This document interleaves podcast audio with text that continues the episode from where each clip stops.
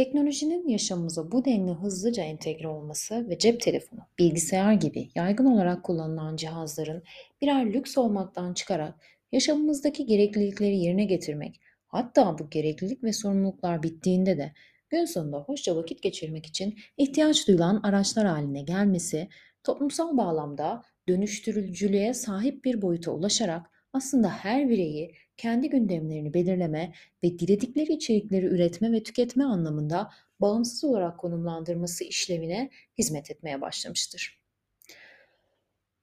Teknolojik gelişmelerin etkisiyle mesafelerin önemsiz hale geldiği ve coğrafi sınırların sanal düzeyde ortadan kalktığı düşünüldüğünde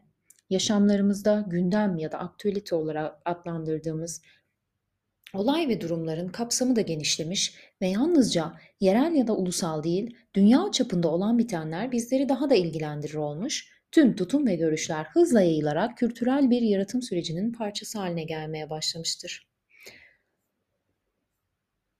Son yıllarda hem kendisi gündem konusu olmuş hem de gündeme dair bilgi aktarımı ve tartışmalar için yaygın bir platform olarak yeni medya dünyasında yerini almış olan podcast, taşınabilirlik, zamansızlık, dijital arşiv olma özelliği, düzeltme ve sansürlere maruz kalmama gibi kendine özgü özellikleriyle üzerinde çalışılmaya değer bir mecradır.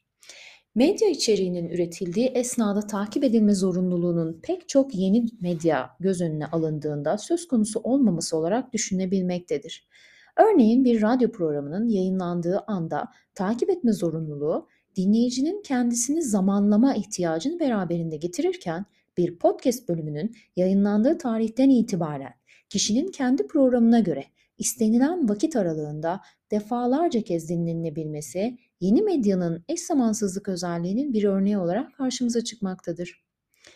Yeni medya olarak ifade edilen mecra ve platformların genellikle mobil cihazlar üzerinden erişilebilir olması sebebiyle yer değiştirme durumlarında bile içeriklerin rahatlıkla takip edilebilir olması haline işaret eden bir nitelik olarak karşımıza çıkmaktadır.